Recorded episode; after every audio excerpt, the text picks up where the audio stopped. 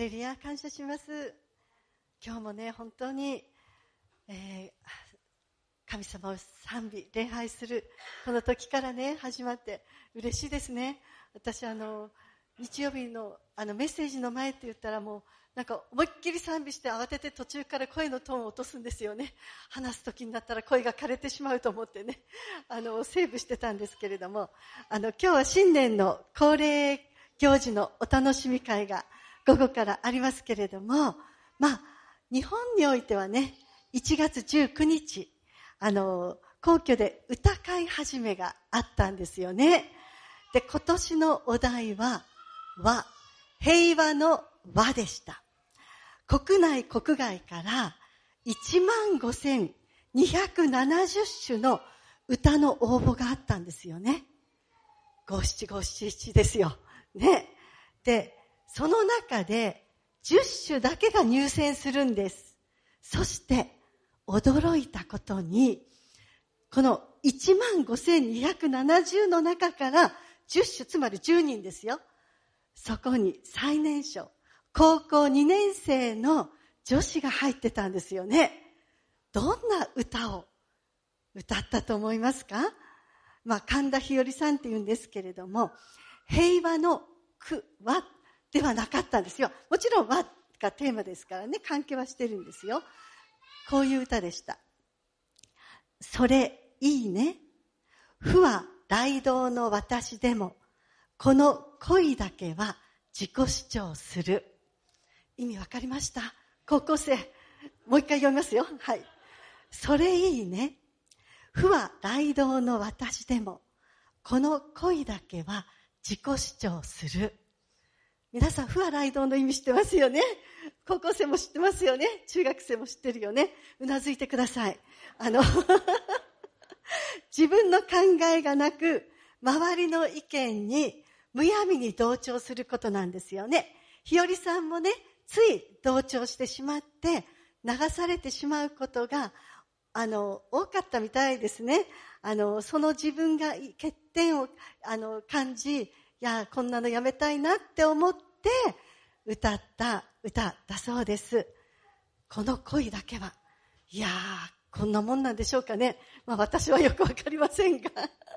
でも今日はちょっとこの不は雷道にちょっとだけ関わるかなっていう箇所なんですけれども、皆さんと共に、ヨハネの福音書、12章12節から、イエス様のエルサレム入場の箇所からお話ししていきたいと思います。12節から交代でお読みしましょう。よろしいですか？私から読みますね。その翌日、祭りに来ていた大勢の人の群れは、イエスがエルサレムに来ようとしておられると聞いて、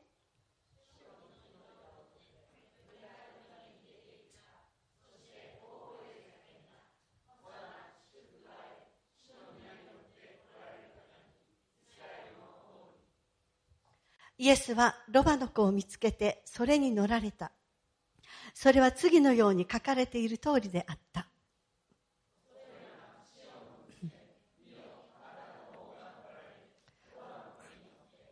はじめ、弟子たちにはこれらのことがわからなかった。しかし、イエスが栄光を受けられてから、これらのことがイエスについて書かれたことであって、人々がその通りにイエスに対して行ったことを彼らは思い出した。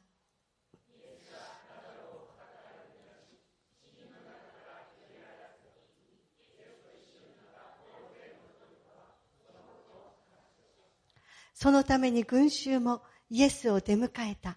イエスがこれらの印を行われたことを聞いたからである。うん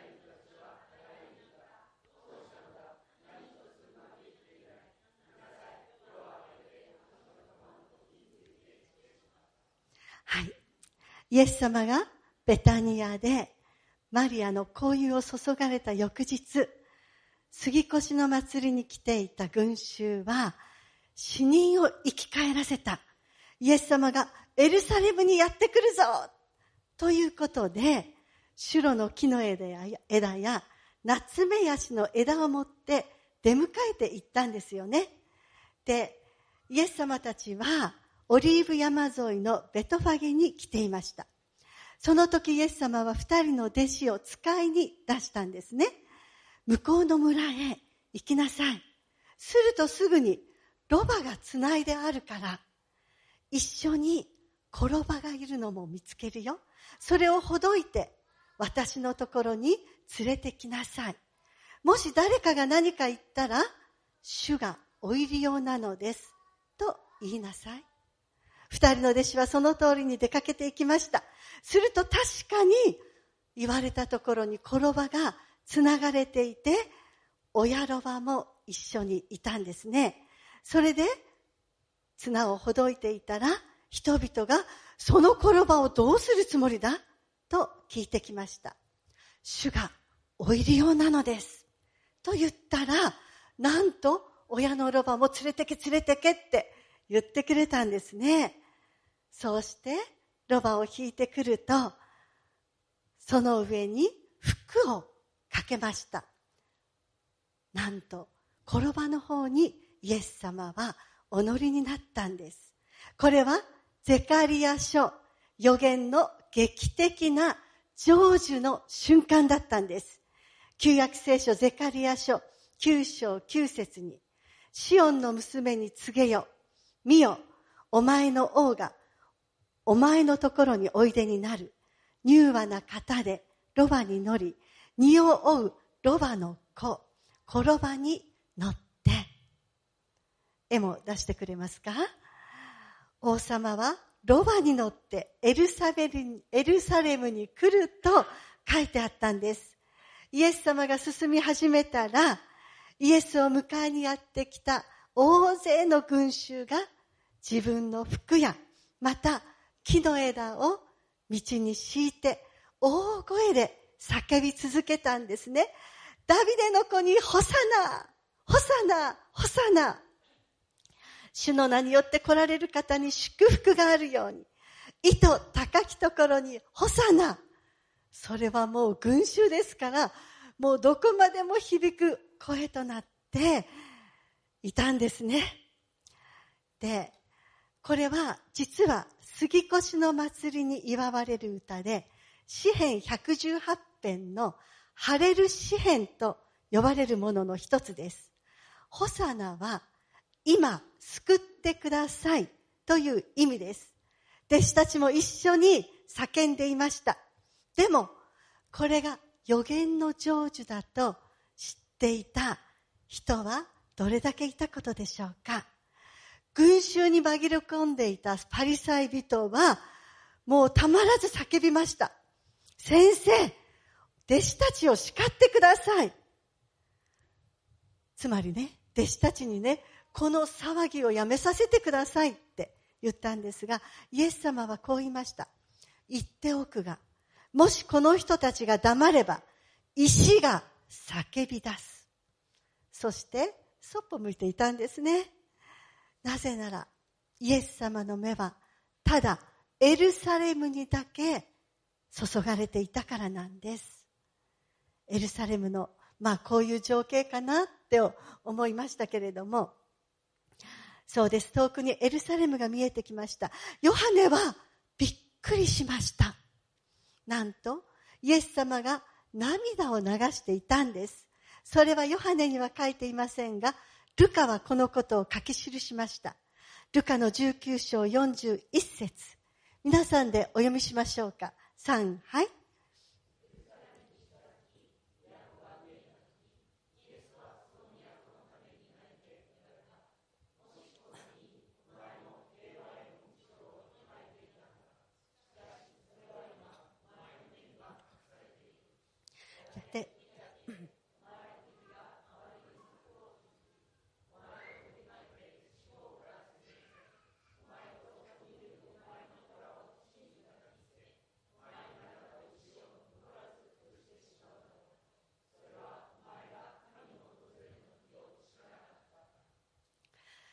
そうです。イエス様が言われた、このことが実現するエルサレム滅亡は、イエス様の死後40年経ってからのことでした。紀元66年、その時のローマ総督が神殿から金を強奪したのを知ったユダヤ人が武力で立ち上がってユダヤ戦争が始まったんです。最初はユダヤ人がこんな情景かなと思いますが、ユダヤ人が優勢でしたが、次第に劣勢となって、70年にエルサレムは3つの塔と西側の城壁、嘆きの壁だけを残して破壊され、その中の子供たちと言われるエルサレムの住民も子供たちも虐殺されてしまったんです。その犠牲者の数はなんと100万人以上と言われていたんですね。イエス様はイザヤやエレミアが書き記され、書き、書き記したエルサレム滅亡の予言の言葉をエルサレムを遠く見た時に迫ってきたんです。そしてイエス様の目にはその将来のその時の映像がはっきりと見えたんです。エルサレム滅亡後、ユダヤ人はディアスポラと言われる離散の民となって、世界中にちりぢりバラバラとなり、過酷な運命をたどっていった。その情景が見えたんですね。父が我が子と呼ばれたイスラエルよ。お前が神の訪れの時をわきまえていたなら、イエス様が涙しながら予告されたエルサレム滅亡だったんです。その涙の意味を弟子たちは知るはずもありません。イエス様がエルサレムに入られると、都中の者が一体これはどういう人なんだって騒ぎ立てました。大勢の群衆がホサナ、ホサナと叫んでいます。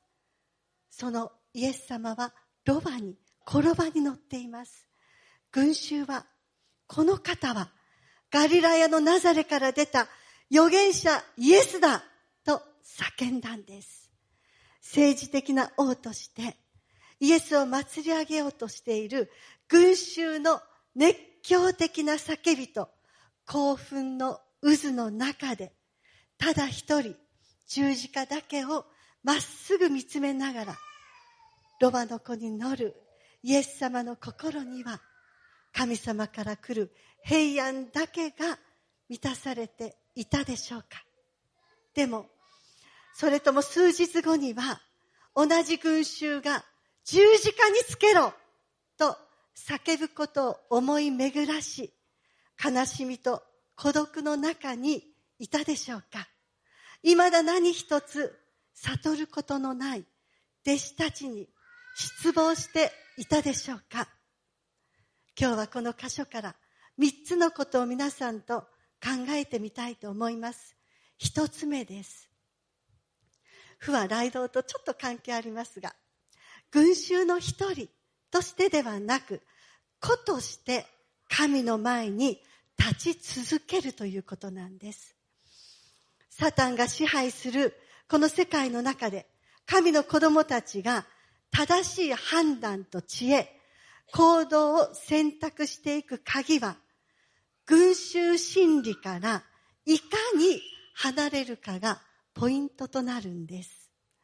群衆心理とは群衆の中に生まれる特殊な心理状態、衝撃的で興奮性が高まり、判断力や理性的思考が低下して、負は雷動しやすいと辞書に書かれているんですね。ホサナホサナと熱狂して叫んでいたのは群衆でした。死んだ人間を4日目に生き返らせた人物。これこそメシアだ。俺たちをローマの圧政から解放してくれるぞ。ダビデ王のように、イスラエルに王国が復活するんだ。そうして熱狂した群衆たちだったんです。そこには自分がしっかりと聞き、考え、選択していくという個人の姿はあまり見えません。ただただ群衆、その中に紛れ込んでいる一人の自分。でも聖書は全体で一つであることと、個々、個々、一人一人であることについて、矛盾なく書かれているんですね。第一コリントの12章12節皆さんで読みましょう。はい。体は一つでも多くの部分からなり、体のすべての部分は多くても体は一つであるように。12章20節はい。しかし実際は多くの部分があっても体は一つなのです。部分というのは個人個人です。そして一つというのは教会全体一つです。体は一つという意味はイエス・キリストの身体として一つという意味です。エペソビトへの手紙の4章16節皆さんで読んでいただけますか？はい。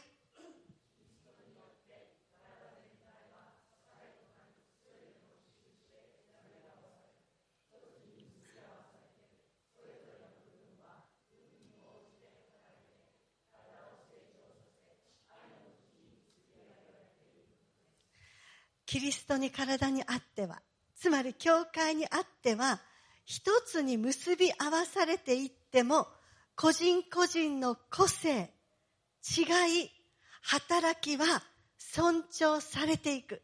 分に応じて考え、働いていくということなんです。つまり、教会はどんなに熱心であっても、全体主義ではないということなんです。全体主義。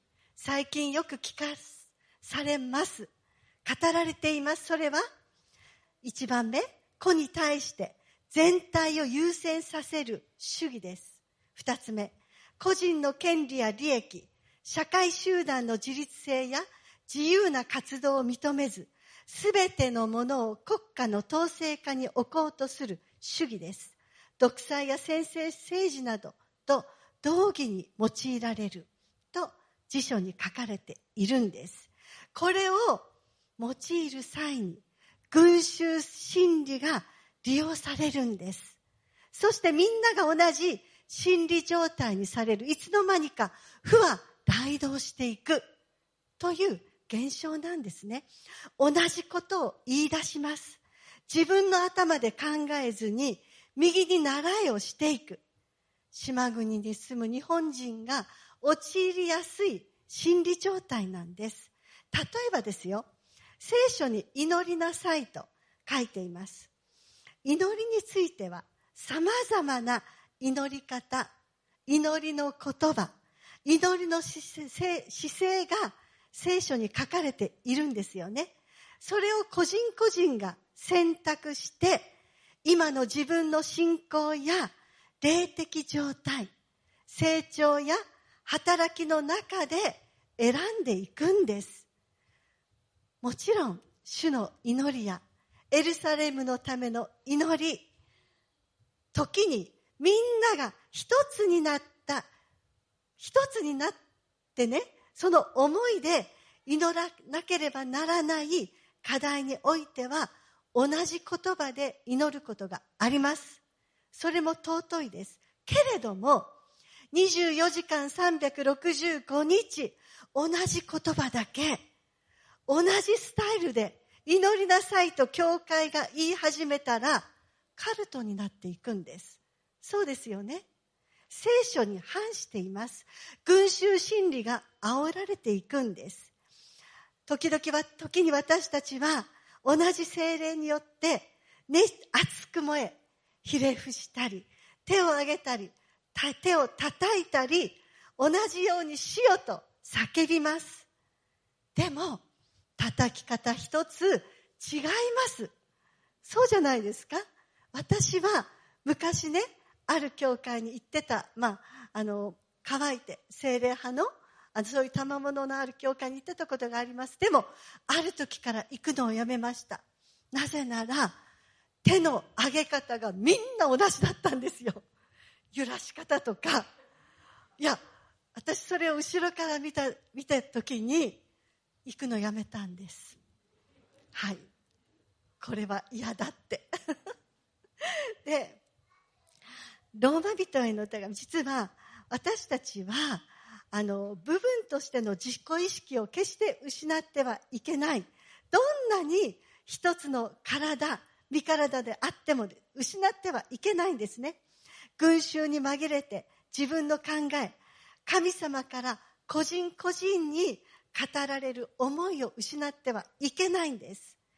なぜなら、いつの日か一人一人が神様の前に立つからなんですね。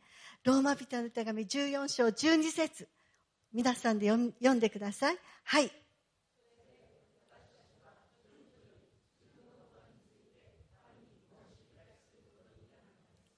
みんなと一緒に立つんではないんです。一人一人です。そして各自に神様からの報いが与えられるんです。詩編の62編の13節3、はい。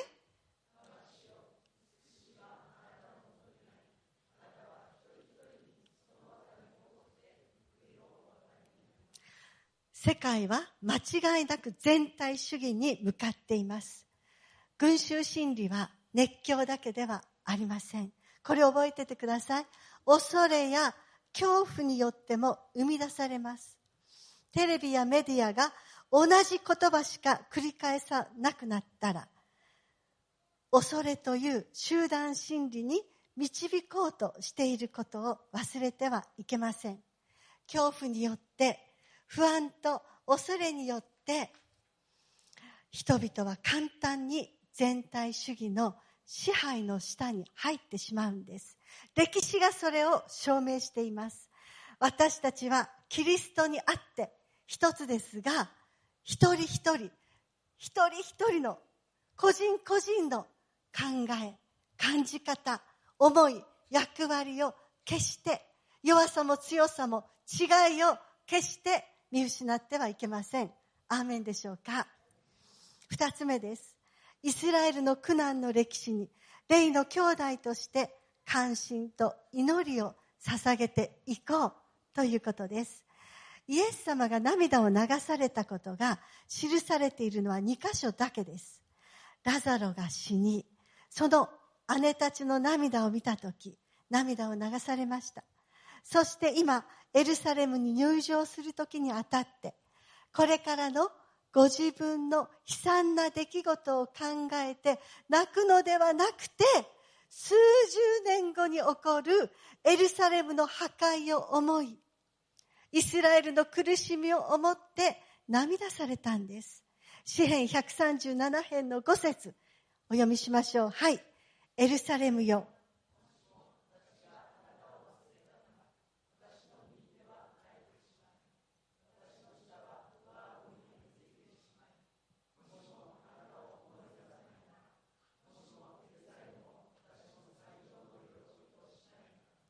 イスラエルのために祈るとき、大切なのは、この世の中からの情報よりも、神様がイスラエルをどう見ておられるのかという事実なんです。イスラエルに対する神様の価値観とご計画を知ることが必要なんですね。新約聖書第3版では、イスラエルという言葉は、旧約聖書で2550箇所、新約聖書では80箇所の聖句に出てきます。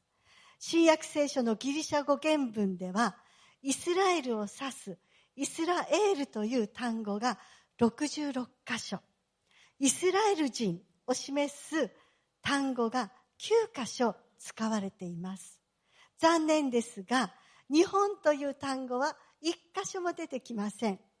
アメリカという言葉も中国という言葉も出てきません。違法人の中に組み込まれています。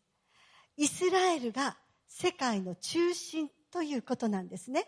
参考までに、使徒の働きにおいては、イスラエルとイスラエル人が合わせて20回、教会を指すエクレシアという言葉が19回使われているんです。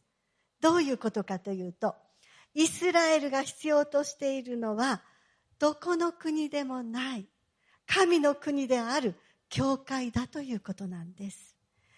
イスラエルは最初に選ばれた神の国です。イエス様が復活され教会だ誕生した時に、教会とイスラエルは世界を救うために建てられた神の計画の中で、それぞれ神の国として役割を担っているということです。ゼカリア書12章3節お読みしましょう。3、はい。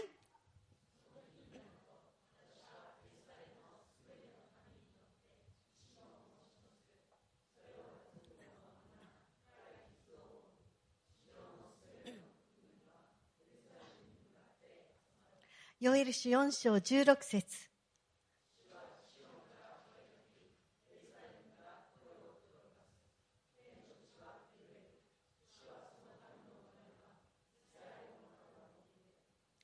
そうです。神様の選びは決して失うことはありません。イスラエルを愛し祈ることができるのは、イエス様が再臨されるまでそれができるのは、教会だけなんです。そのことによって深い傷を負うかもしれない。地上のすべての国民はイスラエルに敵対して集まるんです。教会も、の私たちもイスラエルを祈る。イスラエルのためを思う言葉を発しただけで白い目で見られるかもしれない。傷を負うと書いています。けれども私たちは神の国として立っていくことを忘れてはいけません。アーメンでしょうか。三つ目です。どんなことがあっても平和への道を歩いていこうということです。イエス様が乗ったロバは高貴な動物だったんです。そして王様っていうのは戦時中は馬に乗ってきますが、平和な時にはロバに乗る歴史があったんです。イエス様は平和の君としてエルサレムに入場されたんですね。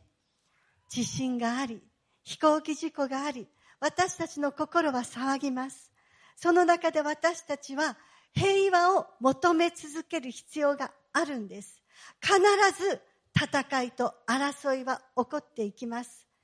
平和の君イエス様をめぐってどれほどの争いが起きたでしょうか。家の中に分裂が起きたでしょうか。人々との間に戦争が起きていったでしょうか。国々に家庭の中に様々な共同体の中でサタンは平和を憎んでいます。平和で世界を統一したいなんてこれっぽっちも思っていません。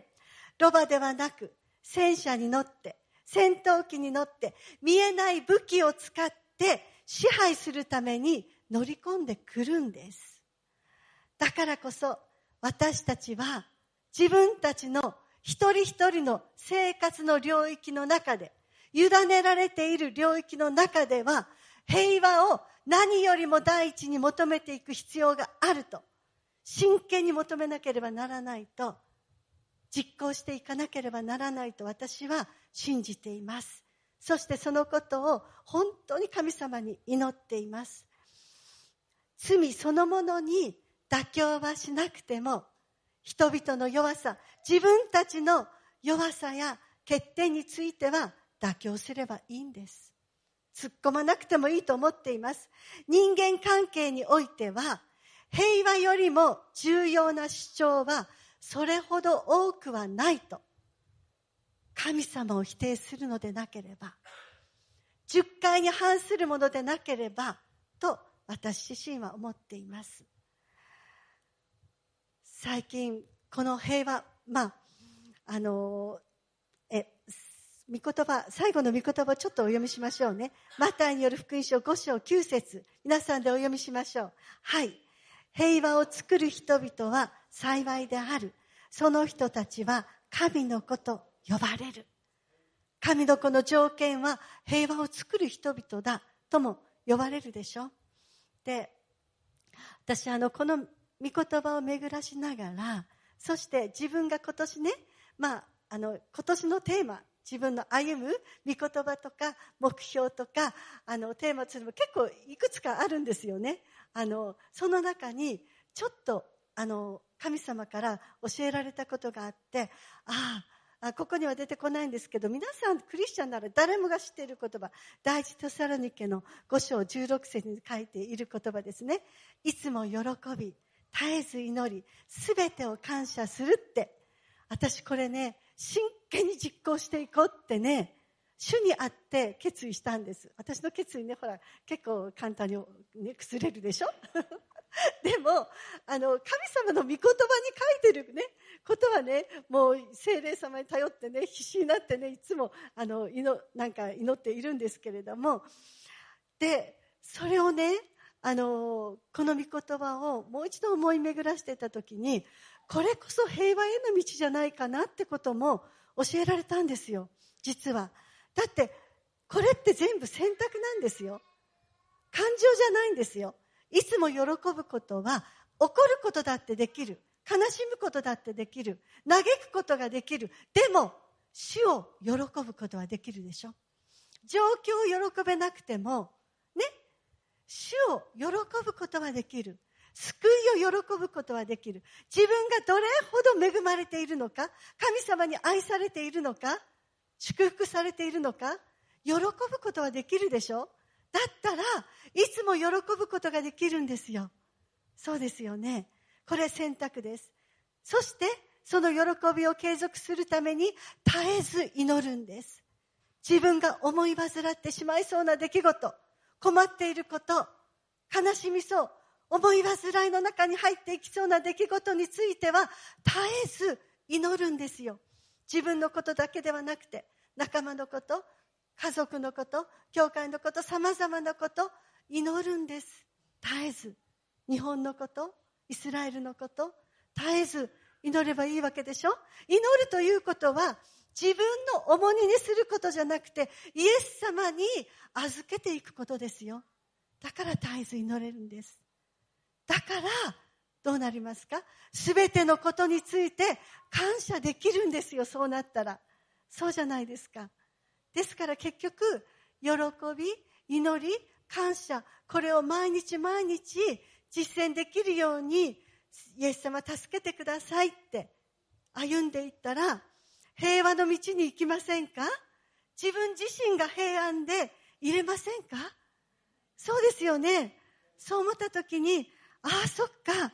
どんなことがあってもこの喜びの選択をし祈りを選択し感謝を選択していくときに平和への道人々との平和だけではなくて自分自身の中にも平安をいつも保っていけるんだなってそのことをとても感じたんですねいや教えられましたで昨日はね佐竹さんのあの吉高さんの葬儀がありましたけれどもクリスチャンの葬儀ってねどの葬儀に出ても本当に平安なんですよね。あの悲しみ別れの悲しみあの辛さがあってもあこの家族が天国に行ったという喜びがあります。で私あ佐竹さんがきっと言うのに私が言っちゃまずいと思った思うんですけど言っちゃいますが。あの佐竹さんがねメールでねあの、まあ、お父さんが召される時に菊江さんとそうちゃんとね佐竹さんで祈って賛美してねあの送送れたってその文章を読んだ時ね泣けちゃったんですよね。その光景が思い浮かべてあつい安子ちゃんねお父さんの時私も行くから一緒にそうしようってね。まあ、うちの父もあのそれなりの年なんですけどね。あ聞こえないから言ってますけれども、はい、そうやって送ってあげなきゃってね思いましたね。やっぱり本当に平安ですよね。あのだからあのやっぱり喜びもあります。感謝できるんですよね。ああ素晴らしいなって感じたんです。皆さん2024年私たちはどんなことがあっても平和の道を歩いていきましょう。そしてイスラエルのことを本当に神様の視点で思い祈り続けましょう。また群衆の一人ではなく個人個人として選択し考え神の前に立ち続けていきましょう。お祈りします。ハレルヤ天のお父様新しい年明けてもう少し経ちましたけれどもこのこの日々の歩みの中にあなたの恵みが溢れていることを感謝いたします。私たちはどんなに世の中が世界が変わったとしてもイエス・キリストにあって平和の道を選択していきます。感謝します。あなたがお一人お一人と共にいますから私たちと共にいてくださいますからありがとうございます。感謝してイエス様のお名前によってお祈りいたします。アーメン